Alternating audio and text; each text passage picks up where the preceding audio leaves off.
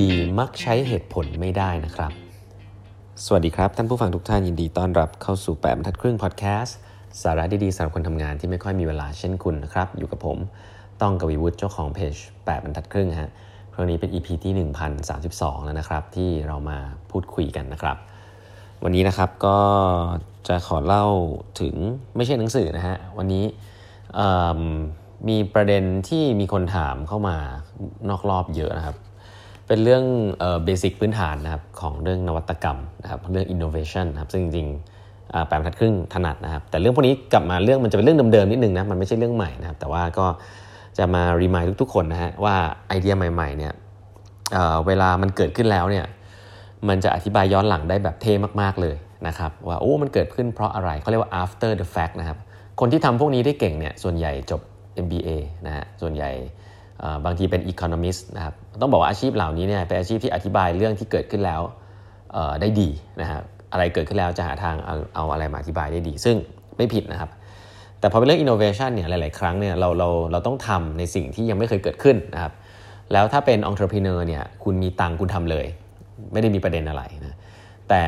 บังเอิญถ้าคุณอยู่องค์กรใหญ่เนี่ยคุณจะทำอะไรสักอย่างหนึ่งคุณต้องเอาเหตุผลมาก่อนที่คุณจะเริ่มทำไอ้ปัญหาเนี่ยแหละฮะที่คือปัญหาใหญ่ของ corporate innovation เพราะว่า ของใหม่เวลาพูดมันจะดูไม่ make sense จนกว่าทำแล้วสำเร็จมันถึงจะดู make sense นะครับเเราเริ่มพวกนี้ให้ฟังเพราะว่ามันเกิดขึ้นตลอด ผมว่าเรื่องที่ผมเล่าให้ฟังในในหนังสือเทสลาเนี่ยก็น่าจะมีเรื่องพวกนี้อยู่เยอะนะครับ แต่ว่าผมเอาเบสิกให้ฟังก่อน วันนี้ผมเอาตัวอย่างให้ฟังนะว่าเเรื่องที่มันเป็นแบบอะไรที่มันดูไม่ค่อย make sense เนี่ยในตอนแรกที่มันมันมันมีไอเดียใหม่ๆ เกิดขึ้นมาไอเดียใหม่ๆส่วนใหญ่มันไม่ค่อยมีเซนเท่าไหร่นะยกตัวอย่างเช่น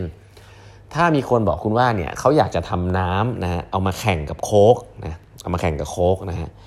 น้ำอันเนี้ยนะฮะรสชาติน้ำอันเนี้ยเวลาขายเนี่ยจะขายแพงกว่าโค้กนะครับแล้วก็จะให้ปริมาณน้อยกว่าโค้กนะฮะ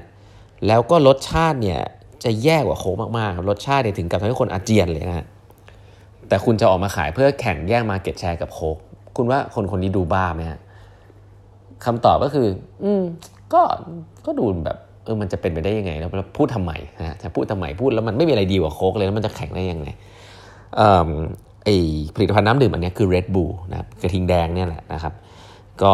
มีคุณสมบัติอื่นแน่นอนนะคือการ energize หรืออะไรเงี้ยแต่รสชาติห่วยนะครับ ขายแพงแล้วก็เรียกว่าให้น้อยนะครับ สิ่งพวกนี้ถ้าเกิด คุณทุกวันนี้คุณรู้อยู่แล้วแหละว่ามันมันมันก็ work เพราะว่ามันมี branding บางอย่างเนาะแล้วก็มันก็ใช้ใช้คุณสมบัติบางอย่างนะครับในการขาย แต่วันที่มันยังไม่ได้เกิดขึ้นและสำเร็จนะถ้าคุณไปอธิบายเรื่องนี้กับใคร ทุกคนต้องบอกว่ามันจะ work หรอนะอย่างแรก มันมีรีเสิร์ชรองรับหรือเปล่านะนูนีนานซึ่งของใหม่รีเสิร์ชไม่ค่อยรองรับแล้วฮะและถ้าคุณไปถามคนนะ คนก็จะบอกว่าไม่ค่อยสนใจแล้วครับ เพราะว่ามันนึกไม่ออกนะครับให้เห็นภาพก่อนว่าของใหม่ประมาณนี้หรือแม้แต่แบบถ้าคุณบอกว่าคุณอยากทำ เครื่องดูดฝุ่นที่มันเท่มากๆอะคุณว่าคนจะต้องการไหมเออผมอยากทำเครื่องดูดฝุ่นที่ไม่ใช่ดูดแรงนะแต่ว่ามันเท่มันสวยนะครับแล้วก็มันดีไซน์ดีคุณจะทำไหมคุณแล้วแล้วหัวหน้าคุณจะให้คุณทำไหมถ้าคุณอยู่ในอุตสาหกรรมนี้ ก็ส่วนใหญ่คงไม่ให้นะบอกทำทำไมใช่ไหมครับเพราะว่าฟังก์ชันเออมันจำเป็นหรือเปล่าจริง ๆ ก็ไม่รู้อะไอความสวยงามอะไรเงี้ยแต่ว่าอันนั้นก็คือบริษัทไดสันนะครับเจมส์ไดสันนี่ทำ เครื่องดูดฝุ่นนะฮะทำเครื่องเป่าผมนะครับที่ผู้หญิงทั่วโลกต้องการนะครับเท่มากนะ user experience ดีนะครับไม่เหมือนที่ไหนเลยนะครับเนี่ยวิธีคิดตอนแรกคือ เอ๊มันดูไม่ค่อยมีเหตุผลเท่าไหร่นะแต่ว่ามันมีความรู้สึกทางทางทางอารมณ์นะทาง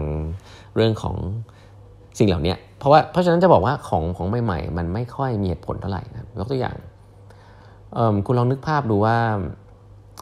คุณขายอาหารหรือขายอุปกรณ์อะไรสักอย่าง ขายไม่ออกนะครับคุณประชุมบอร์ดอยู่ขายไม่ออกทำยังไง ประชุมบอร์ดก็จะคุยกันเรื่องอะไรที่มัน make sense เช่นลดคอสไหมนะลดราคาไหมนะฮะเพิ่ม capacity ไหม หรือว่าอะไรแบบนี้คือคือมันเป็นอะไรที่มันดูแบบ MBA อะตัวเลขเนาะซึ่งก็เป็นสิ่งที่จับต้องได้นะฮะแล้วก็คนสายธุรกิจจ๋าๆที่เป็นเรียนมาเยอะๆเนี่ยก็จะ จะมีเครื่องมืออยู่น้อยอะก็จะเป็นเครื่องมือพวกนี้แหละที่คุยกันแล้ว make sense สนุกกันเองเนี่ยก็จะมีประมาณนี้อยู่ แต่ถ้าเกิดว่าคนสายโฆษณามาพูดอาจจะบอกว่าเฮ้ยคุณเอารูปเอารูปสัตว์น่ารักน่ารักไปไปทำโฆษณาคู่กับไอ้ของคุณไหมมันมีงาน research แล้วก็ background แนะนำแล้วก็พิสูจนะฮะว่ามีมีสินค้ามากมายนะครับ ถ้าคุณแค่แปะรูปสัตว์น่ารักน่ารักเข้าไปในโฆษณาเนี่ย คุณจะได้ attention นะครับแล้วคนก็จะชอบแล้วก็จะเพิ่มยอดขายอะไรเงี้ยแต่เรื่องแบบนี้มันจะอธิบายให้กับบอร์ดได้ยังไงนะบอร์ดที่เก่งๆทั้งหลายเนาะเพราะวงการโฆษณาเนี่ยเป็นวงการที่เอเจนซี่เนี่ยเป็นวงการที่ใช้ creativity สูงนะครับหลายๆเรื่องมันไม่มีเหตุผลเท่าไหร่มันไม่ได้มีตรรกะเท่าไหร่ หรือมันอาจจะมีตรรกะเมื่อคุณเห็นผลลัพธ์แล้วนะครับสิ่งนี้เกิดขึ้นเยอะมากนะฮะในบรรดาผู้บริหารเมืองไทยก็คือ เวลามันยังไม่สำเร็จเนี่ยก็จะห้ามนู่นห้ามนี่นะครับ หาเหตุผลมาห้ามกันนะเพราะว่ามันดูดีนะครับการบอกว่าอะไรไม่ work เนี่ยมันได้รางวัลเยอะในองค์กรใหญ่นะครับแต่ว่าเวลาเวลามัน work แล้วเนี่ยก็จะมามารุมมาตุ้มให้เอามาเอาเครดิตจากสิ่งนี้ว่าโอ้มันมัน work เพราะอย่างนั้นอย่างนี้ยงู้นผมรู้อยู่แล้วอะไรอย่างนี้ แล้วก็อธิบายได้เป็นฉากๆนะครับแต่คนทำงานเนี่ยรู้ว่าตอนที่ตัวเองเสนอเนี่ยโอ้โหโดนห้ามเลยเยอะแยะเต็มไปหมดเลยนะฮะ อะไรแบบนี้เกิดขึ้นบ่อยมากนะครับ อันนี้เป็น dilemma จริงๆนะครับ อันนี้ก็ต้องเรียนว่าองค์กรใหญ่ๆ หลายๆ พี่ๆผู้บริหารหลายๆ ท่านต้องรู้ตัวนะครับว่า เรามี bias เรื่องนี้เยอะจริงๆนะครับว่าอะไรเวลาเราฟังอะไรที่มันยังไม่เกิดมันจะดูไร้สาระเสมอ แต่ถ้าถ้าถ้าบางที consult มาเล่าให้ฟัง หรือว่าเป็นหัวหน้าเล่าให้ฟังมันจะดูเหมือน vision นะมันเป็นเรื่องเดียวกันเลยนะครับ ก็คือ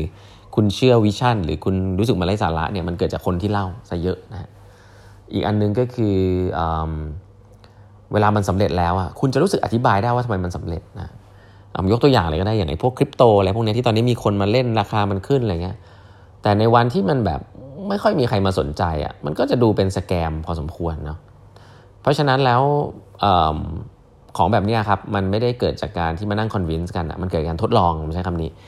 ย้ำอีกทีหนึ่งองค์กรที่จะไปทำของใหม่ได้เนี่ยนะครับต้อง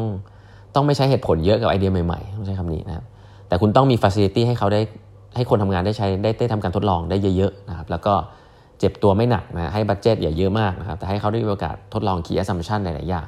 ไม่ work ไม่เป็นไรนะครับของใหม่ไม่ work เยอะอยู่แล้วนะฮะแต่ว่าไม่ work แล้วต้องไม่เจ็บตัวหนักและต้องเรียนรู้จากมันนะครับแล้วก็ทดลองเพราะฉะนั้น speed ของ experimentation เนี่ยในยุคนี้สำคัญมาก เพราะว่ายากมากครับที่คุณจะ predict นะครับพยากรณ์เป็นเทพนะฮะว่าอะไร work ไม่ work ซึ่ง องค์กรยุคเก่าเป็นแบบนั้นเพราะโลกไม่ได้เปลี่ยนเร็วครับมันก็จะมี committee คนมี experience เยอะๆมาบอกว่าอะไร work ไม่ work เนาะถ้าคุณทำของเดิมอย่างนั้นต่อไปเรื่อยๆ industry คุณไม่ต้องเปลี่ยนแปลงเนี่ยเชิญทำแบบนั้นเลยนะครับไม่ผิด แต่ถ้า industry คุณต้องเริ่มมีการปรับตัวเปลี่ยนแปลงเนี่ยรู้ว่า experience ไม่ relevant แล้วเนี่ยต้องยอมรับจริง ๆ ว่าเมื่อ experience ไม่ relevant แล้วการ meeting ประชุมให้ความเห็นอาจจะสู้ไม่ได้เลยกับการที่คุณ enable ให้คนทำงานมี budget ก้อนเล็กๆเอาไปทดลองทำของให้ลูกค้านะครับ ก็เล่าเรื่องพวกนี้ อันนี้เป็น core เลย ผมต้องบอกว่าที่ผมเล่าวันนี้เป็นเป็นจุดหลักเลยของเรื่องนวัตกรรมนะผ่านเรื่องนี้ไปได้เนี่ยค่อยไปทำไปเอา tool ไปเอาดิจิตอลอะไรเข้ามานะครับเอาทัศนคติแบบนี้ก่อนนะครับวันนี้เวลาหมดแล้วนะฮะฝากกด subscribe แปดบรรทัดครึ่ง podcast ด้วยนะครับ แล้วพบกันใหม่พรุ่งนี้ครับ สวัสดีครับ